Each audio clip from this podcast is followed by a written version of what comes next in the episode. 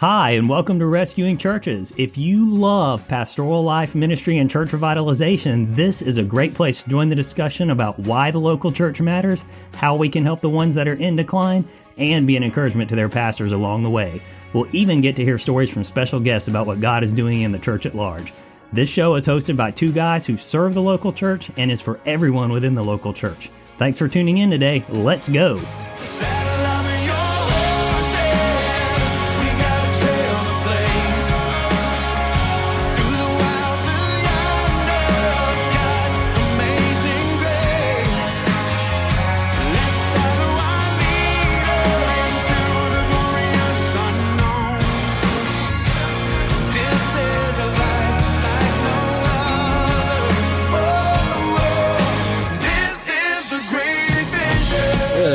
Back, everybody. Or if this is your first time, welcome to Rescuing Churches, a podcast developed by 614 Ministries to encourage and help build a local church stronger, faster, better.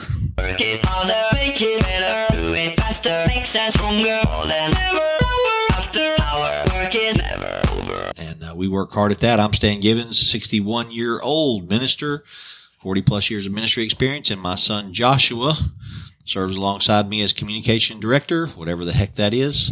It's a title that he gave himself, and I have to pay him for it, and I'm not even sure what happens. that's right. He, but he does a great job, uh, whatever he does. And together we sit in this little room at our church and talk about things we know some things about, and sometimes we talk about things we know nothing about. And we call this the 614 podcast, Rescuing Churches. That's right, with our silent partner, Mike. And silent partner Mike does a great job of uh, trying not to just die over all the crazy things we talk about. Today, yep. Joshua's going to do most of the talking, which is why I did the introduction. As you've learned over the more than 100 podcasts we've launched now. Wow. Um, and uh, to do the talking because I am an old fuddy duddy pastor and I don't even understand the title of this podcast that's in front of me, which is Encouraging Gen Z and Millennial Techies. So I guess it's time for the old guy to learn something. All you older guys are listening. Let's see what we can learn from this younger ministry generation. And uh, from my son Joshua, help me with the title Encouraging Gen Z and Millennial Techies. Joshua? Well, this is a extremely basic title, so the fact that you can't understand it actually baffles me a little bit. Yeah. Um, a lot of this kind of came out of some research and statistics that I was reading um, from Barna a couple few days ago. Good, good um, place. Great place to read some statistics on uh, several different things. If you ever go to Barna.com, um, you can pull up research on uh, church life, church yeah. movements, church, um, just the temperature of the church, really. Yep wide variety of things. There's a lot of cultural stuff there too. Um, they'll they'll actually you know give you a lot of research and data about the way that our culture is moving right now and things like that. So there was a real good article all about gifts and giftings and people pursuing their gifts and talents, spiritual gifts and just talents in general. Um, 97% of Christians view developing their gifts as a way to grow closer to God. And Generation Z, which is people who are ages 10 to 25, are more eager now than ever to know and grow their gifts. So ages 10 to 25. 10 to 25 is Generation Z. And that age bracket is very eager right now, the Christian um, Generation Zs, to find out what their gifts and abilities are. Mm-hmm. Um, and that for the local church, the leaders in the local church, pastors, um, especially, but even just, you know, assistant pastors and volunteers, we have an opportunity there to take advantage of that and say, hey, you're really talented with this or that, or you're a great singer or guitarist, or you're good on the soundboard, or organizing. Yeah. And, and so let's plug you in here because I need a volunteer right, right. here. Um, you know, I think a lot of younger practicing Christians, you know, mostly the Gen Zers and the millennials, obviously the millennials being a little bit older up in those late 20s, 30s, um, they're more likely to say that they have gifts that they would develop. That's the 69% and the 56%. And, and I'll drop the link to this whole study in the show notes for everybody. But nearly all practicing Christian Gen Z respondents, this was the 93%, say they have already invested in their skills significantly more than their immediate elders. The millennials, three quarters, just 78% of whom say the same. Um, so even and, so, and the boomers hardly at all. right, hardly at all. Yeah, yeah, we just don't care. Just didn't care. Yeah, what a terrible group we are. but it's good to encourage the young people in the church Yep. um, to to pursue what God, how God's designed and built them. Absolutely. Um, I'm going to take a minute before we start by looking at some of your uh, instructions or just encouragement of how to how to encourage these younger guys. yeah, these are just practical tips and stuff. And remind everybody that there is skills and talents that we have, and then there's spiritual gifts. yes. The spiritual gifts are divinely enhanced, divinely enabled gifts given by Yep. God when a person becomes a believer. And so you can have a non believer with an incredible guitar skill, um, but that's not their spiritual gift. That's just their talent. Exactly. Um, you There's can a have a believer with an incredible guitar skill, um, and God gives him a, a gift of communication that he puts alongside that makes his skill and gift work together hmm um, as you know part of your praise team or whatever. So, um, but you never know, as you well know, and I say this pretty regular from our pulpit now to help our people understand spiritual gifts. I my spiritual gift of teaching is polar opposite of my personality. Right. I do not like to be in front of people. I'm not a person that likes to be the one talking. I definitely don't like people looking at me when I'm playing guitar or singing or when I'm teaching. I just I'm an introvert, off the chain introvert. Um, but my spiritual gift, if my teaching ever makes any sense to anybody, it's because it's a spiritual gift enhanced by the Lord. That's And right. So I tell our church family, if Sunday, if you lived through Sunday and didn't feel like it was horrible, only God could have done that. That was all God. Because an introvert teaching would be a horrible thing. That's right. Um, so, um, but but I do want people to understand just because you enjoy it doesn't make it your spiritual gift. Exactly. You you, sh- you have to have people help you see your gifts and learn your gifts as you grow. And a lot of ten and twelve year olds and fifteen year olds they're still de- in development of that. If they're not saved, they don't have a gift yet. If Sure, they haven't yeah. come to the full knowledge of Christ because your gift comes when you accept Christ. Sure, and it's even true for the millennials too. I mean, the millennials are a part of a lot of this research too. So, so yeah, even even in that that age bracket, very much so. Yeah, it's always good to encourage those people and get them, you know, encouraged to use their talents and skills for the kingdom and for kingdom level work. Yeah, and I like your instructions here. So some of your guidelines. Number one, you say start by giving them a shot. Yeah, you're, like act- I- you're acting like we as old pastors don't ever want anybody to help us or mess with our stuff. Well, not not necessarily that, but it's just a basic rule of thumb for anybody out there in any environment or setting with young people, but it applies to the church as well, I think. And I've seen it in some churches um, you know, and and talk to some pastors where it's like, "Hey, I've got a young person in my church." Um, you know, most of the time this quote unquote young person is, you know, when they say young, they mean like they're in college or just got out of college. Um, who is talented with um, you know PowerPoint or graphics or um, they know how to do this with the the projection stuff, and I don't know how to do any of that as the as the pastor. And I'm like, let them do it. You know, let them help you do that, and let them set all that stuff up. Um, and and I think that if they're if they're wanting to get plugged in, especially everybody's got to start somewhere and it's a great way for them to get experience um you know to have experience. And don't assume that your your young people don't want to be involved or that they're going to mess things up just because they don't have the right training or discipline. Because as the leader as the pastor you can provide some of those things. Yeah, Um, and also don't assume they're going to get it perfect. We're going to talk about that later if Yeah. you if you read Yeah. the whole thing Yeah, I did. that that's going to come up later. Yeah, they're not always going to get it right. You don't always get things right as No. the pastor. Nobody does. So be willing to take a chance. Somebody took a chance on Oh, you love that. somewhere. Somebody took a chance. Somebody on you, took yeah. a chance on you in life at some point in the ministry and said, "I'm willing to put but put Stan Givens in the pulpit." 19 years old, Yeah, I'm willing to put three piece, Yeah, three piece suit, I'm willing to put him in the pulpit in front of X number of people, and here we go. shaking like a leaf. There you the go. way. I was trembling so hard that the the ladies in the choir thought I was going to faint. There you they're go. the only ones who could see my legs shaking the entire time I was preaching. See, that's that's the perfect illustration. Yeah. So be encouraging along the way. I'm going to challenge all of our not just pastors, but also if you're a church that's got like a somebody who's uh, maybe over the communication stuff or over your social media, and you're pulling somebody into some of this stuff. You're trying to get some of those, you know, young people to help out with tech. Be encouraging to them. Compliment their effort when they try. Offer constructive criticism when you need to. All that good stuff. It really helps. Just give them a shot. Give them a chance. Get them involved. Yeah, and some of uh, some of us as older pastors, we're just overwhelmed by some of the techie stuff anyway. Big We're- time.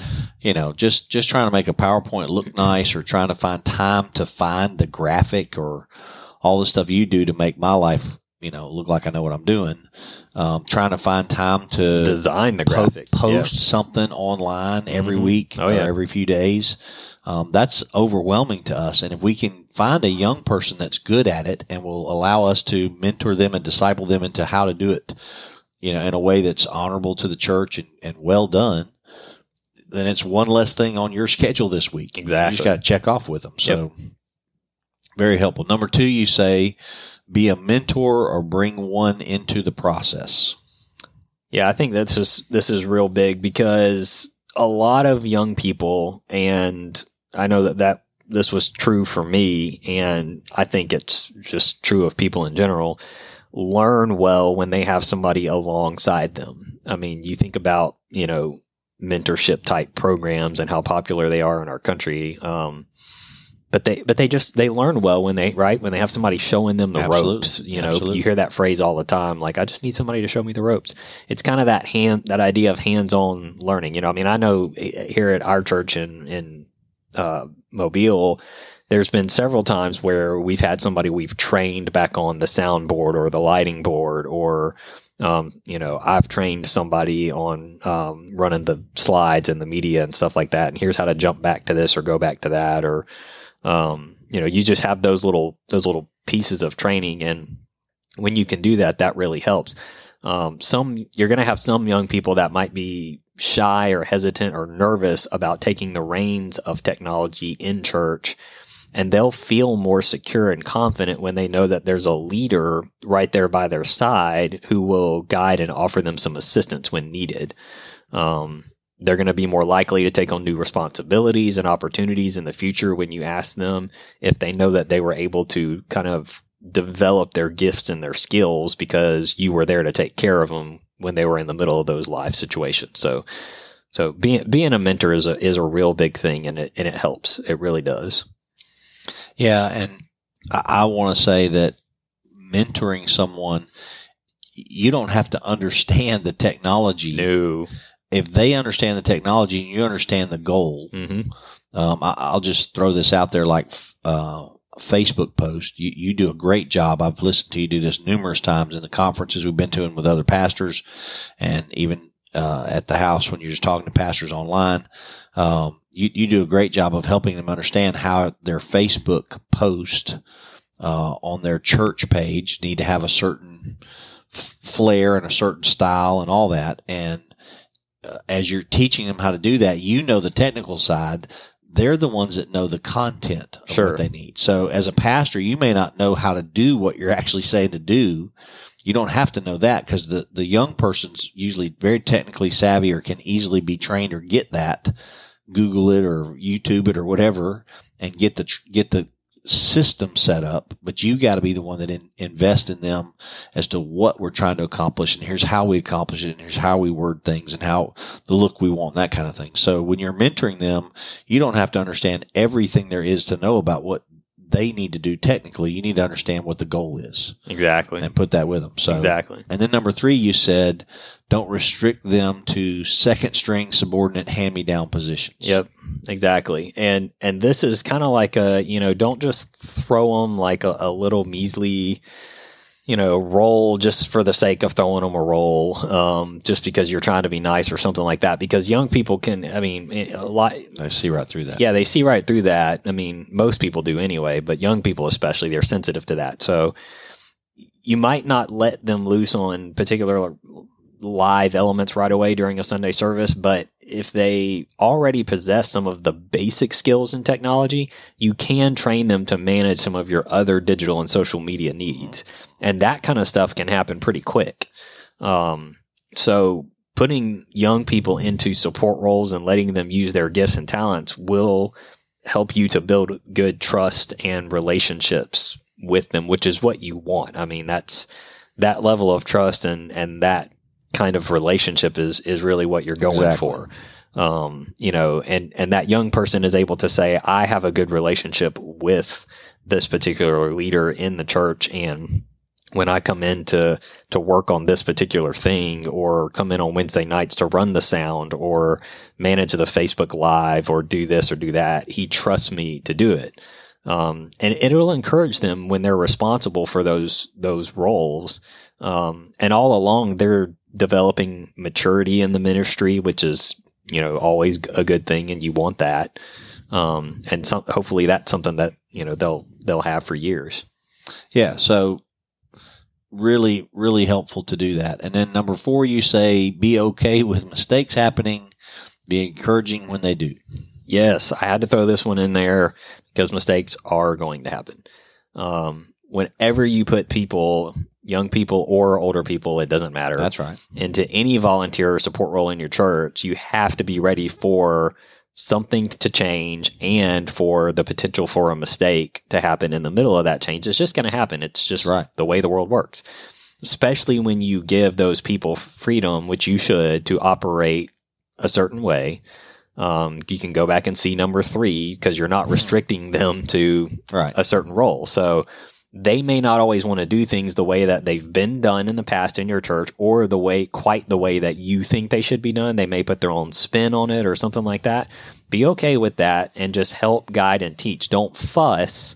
Help guide and teach them along or say, "Hey, this is the best way to do this if you've got, you know, obviously a lot of experience in the digital and social media world with that, you're going to be guiding them in those things. But if they have a really good idea, which, you know, Be again, flexible. yeah, be flexible. A lot of young people have a lot of a lot of experience in tech and and the social media world. So there's a lot of potential for collaboration there. And, Um, and as an older pastor, it's really important sometimes to let the younger people speak into your life. Yes. So if you're at a at a maybe a conflict with one of them that's helping you, and I don't want you to do it that way or whatever, but I want to know why you want to do it that way, and I want you to really boil down and explain to me why did why would you want to do the Facebook post or the the graphics in the sanctuary or whatever it is. Um, why do you want to do it that way? That lets you, first of all, as a pastor, see into their heart and life, and get a little picture of who this ministry team member is with you, That's right. and it may you may actually go, well, that's a really good reason. Yep. Maybe, maybe I should just let go of my way long enough to let that happen. That's And right. The the times that I've done that as a minister in my older years now uh, have just been really beneficial. You know, Exactly. I've, I've seen fruit come from things that I didn't think, as a minister, I didn't think were necessarily a good idea. hmm Um, but but the fruit uh, was borne later, and I was like, wow, glad I let go of my thinking on that my way, and let somebody else push through. So, yeah, and and I, I would just like to say, kind of as we wrap this episode out, there is huge potential for young people in the church, even more potential during this time specifically for the local church. And when I say the local church, I mean the local church at large, and her leaders to tap into their desires to use their gifts, the gifts of those young people and their skills and talent to encourage Gen Z and the millennials to plug those skills right back into the body of Christ. And you know, when I when I say this time I'm talking about this time that the mm-hmm. the Barna research indicates we're in the middle of. We're in the middle of a time where those two demographics, the Gen Zers and the millennials, are trying to tap into their correct. Their giftings and their skills and say, how am I supposed to use these? What am I supposed to do with them? I want to do something with them. And That's the, a great thing for your church. yes, and the church can look at that and go, hey, you should use that right here because Yes, I could yeah, I help. could use that. Yeah, help. Um, so I mean, if you're a pastor with teens, college students, or thirty somethings in your church who are tech, audio, lighting, worship savvy, you should be building relationships with those kids. T- take take some of them out to lunch. Go go eat pizza with them. Do that kind of stuff and encourage them to get involved that young guy or girl who you need maybe to design your website or manage your social media or design one of your logos might be sitting on the pew in your church already or already coming on Wednesday nights and you might not even know it yet. So start building some of those relationships. Yeah, it's an excellent, excellent deal. So we really appreciate you guys listening to 614's podcast, Rescuing Churches. Um, today we sounded a lot more like we know what we're talking about because my communications director actually does know what he's talking about. Sometimes. Um, and we're very grateful for you listening. We would like to encourage you do a couple things for us to help us share this podcast with another friend. Find right. a, another minister. Get some of your uh, co-workers in your church. Maybe there's some guys in your church that are helping you, some guys and ladies that are at the core of your church. Um, ask them to listen to some of our podcasts. Pick out a few that uh, maybe resonate with you and get them listening as well. And then if you have another pastor friend in town or even out of town uh, near you, um, please uh, share this link with them. We're trying to get more pastors online with us to hear this. And then the last thing I want to say before my son does his great closing remarks is to ask you to, uh, to email us, text us, reach out to us by our phone numbers. Um, our webpage has a lot of information about how to reach out to us, but uh, find a way to let us know what are some topics you would like in 2022. What are some topics you would like us to address? If there's a yep. great book you've read and you want us to reach out to that author and dig into that, it's a great idea. I've got a couple of authors we're already reaching out to, um, so we're gonna You'll be hearing from that throughout the year, but we, we really want to do what you need and find ways to help you with your questions and your desires and your, the things you're working through and struggling through. So reach out to us and let us know how to help you. That's right, guys. You can reach out to us at our website, which is 614ministries.org. Our email address is 614rebuild at gmail.com. And you can give us a phone call at 601 909 0614. Any of that works for us. Um, so that would be a great thing. Is a really good way just to get in contact with us and tips and stuff for the next podcast. I like that. That's, that's we look, good. We look forward to hearing from you. That's that's awesome. All right, guys, that's going to do it for us today. Thanks for listening to this episode of Rescuing Churches. We hope you found all the content, dialogue helpful and inspiring. I'm Josh. That's Stan. Silent partner Mike. We'll catch you next time. You've been listening to Rescuing Churches, a discussion for the local church and its leaders. This show is brought to you by 614 Ministries. Be sure to follow us on Facebook and Twitter at 614 Rebuild and visit us online at 614ministries.org.